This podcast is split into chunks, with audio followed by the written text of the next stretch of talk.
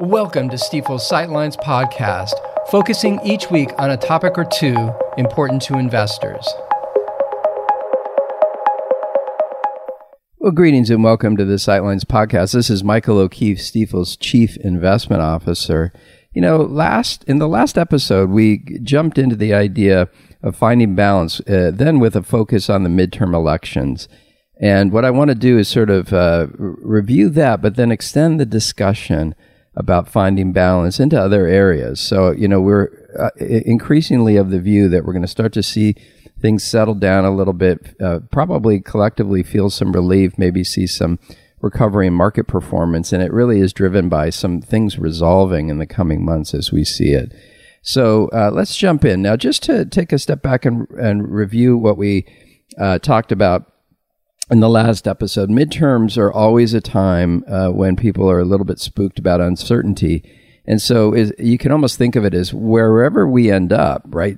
We have more clarity in the wake of the uh, of the election, and you know, different people have different preferences and views. But just the idea that we're past it, we have a sense for where things land, and then how the government will seek to govern from there uh, ends up being helpful.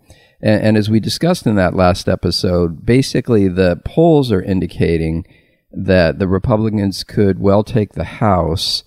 Um, and really, what's in focus for voters is, of course, inflation, uh, the worries about the economy, things like immigration and crime.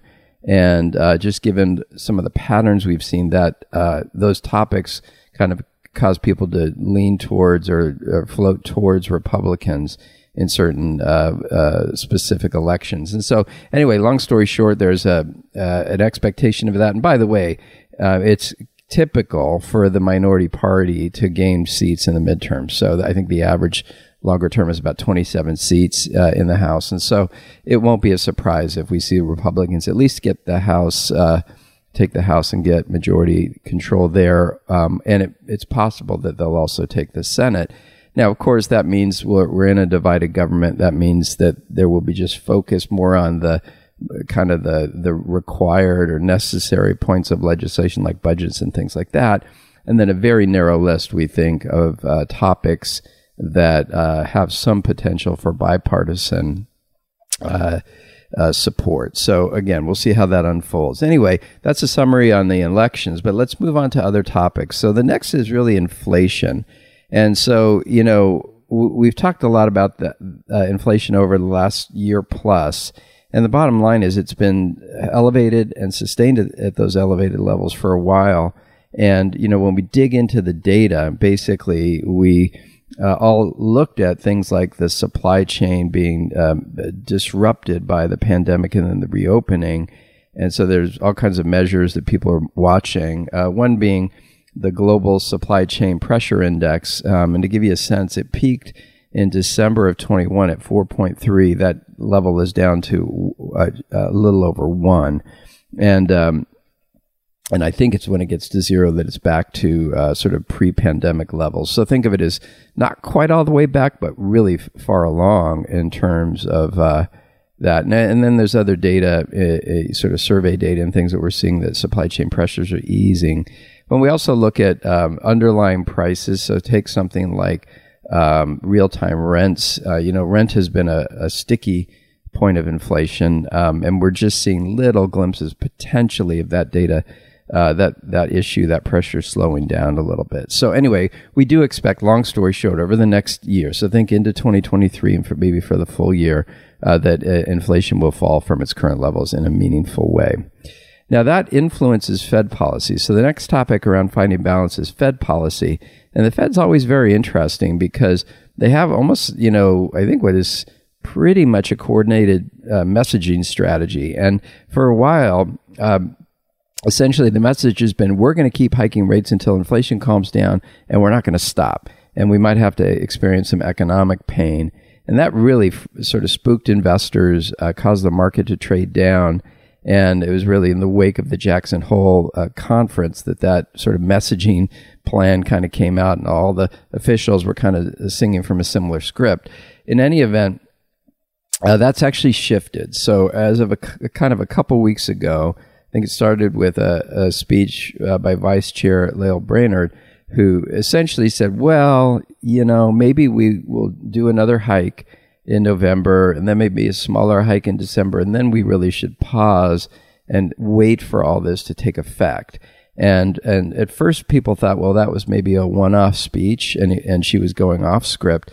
But then we've seen a number of other speeches, uh, even some folks that have been known to be hawks, kind of mentioning this idea uh, of sort of a pause and watch strategy. So, long story short, what we think is we'll see some uh, settling down, if you will, find balance as it relates to Fed policy, a little bit more certainty uh, as we get into t- uh, early 2023. Now, the Fed policy, of course, has people spooked about recession. And we've had two, uh, we've had a technical recession in the first half of the year with the first two quarters experiencing negative growth. Uh, I'll probably get into it next week, but we just had third quarter uh, er, uh, initial estimate out, and it's it's a positive growth rate, and we'll talk about that next week. But just to stay on the idea of whether we're in a recession or headed into a recession, it's the National Bureau of Economic Research that everybody kind of watches. Uh, and this is a bipartisan group that basically is just trying to figure out what's going on with the economy. And it's typical and sort of tradition for people to say, okay, we're going to d- depend on the NBER as the official determining uh, whether we're in a recession. And when we dig into sort of their practices, basically they care a lot about how consumers are doing. And remember, consumers represent about two thirds or so of GDP. So they're focused on real personal income, non farm payroll, employment, consumer spending, and also business, industrial production. And, and a lot of those numbers have been positive. Um, uh, and so, long story short, we think that NBER is not yet close to sort of formally announcing a recession. And this, again, this third quarter print uh, helps with that too. Uh, but I think what's going to happen is, is, that we'll see the Fed slow down its policy. We have to wait for you know their policy decisions this year to kind of take effect. There's a lag there, and then watch sort of how the economy holds up. But I think the general sense is we're either going to have a, a, barely a soft landing or a, a, shallow recession, which is better than people have been uh, anticipating as a risk. And so that will give us a sense of things uh, settling down, finding some balance around the issue, and that's helpful. Now, next up, I have is earnings growth. Um, basically, earnings growth is, uh, you know, with this kind of orchestrated slowdown by the Fed, you can almost expect, you know, companies to have to s- slow, uh, uh business slows, maybe costs go up Maybe, let's say debt, things like that, um, and uh, and then people stop spending money on different things. Um, you know, they're kind of with inflation, they're spending money on more uh, necessary goods and services uh, rather than discretionary items. Anyway, long story short, there's been some pressure. We've seen the positive growth rate expected for 2022 on stocks and I, again, we focus on the S&P 500 as sort of an anchor index. Essentially, the anticipated growth rate really has fallen a bit for 2022, but it's still positive. It's still meaningfully positive. Now, when we look out to 2023, interestingly, there's been a drop. Uh, and it's you know the numbers are the kind of consensus growth rate when we look a number of months back, probably to the beginning of the year. Uh, the growth rate for 2023 was expected to be 9.9 percent, so almost 10 percent. That's fallen. It's down to 7.1, but that's still a pretty good number.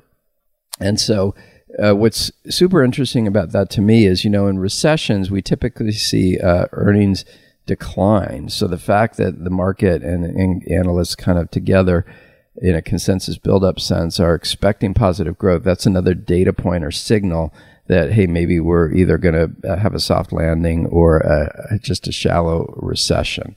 Now, earnings, of course, are really important and uh, they're important to uh, equity investors.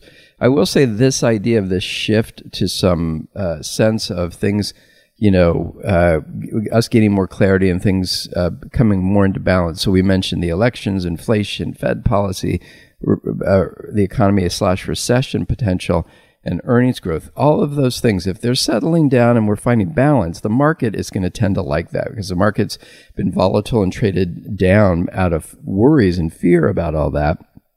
And in fact, since the recent 2022 lows, the equity markets have recovered a, little over 7% as I record this.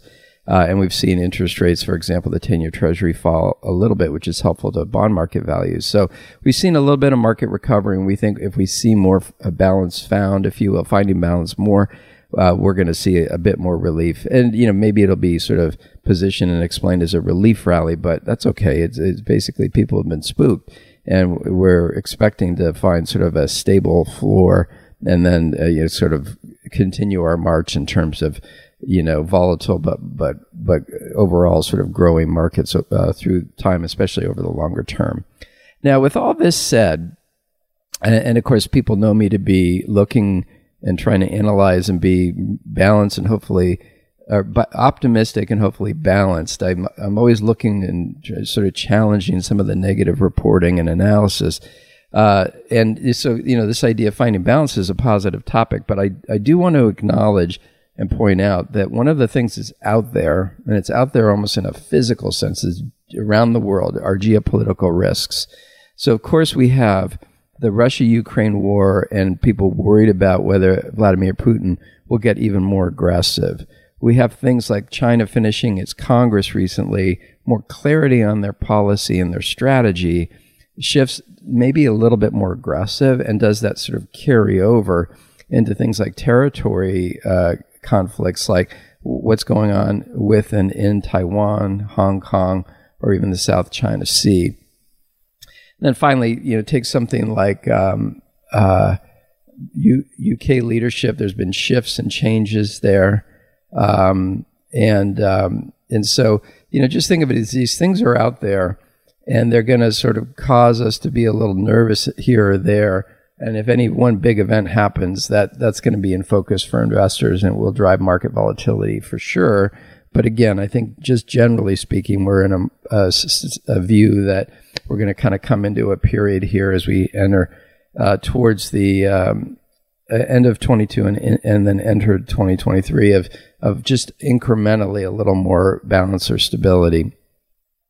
So that is what I wanted to cover uh, in this episode. Thank you very much uh, for for hanging a little longer than usual. My apologies for that, and uh, we'll catch you on the next episode. Thanks so much. Thanks again for listening to Stifel's Sightlines. Be sure to subscribe wherever you're listening to automatically receive each week's podcast in your feed.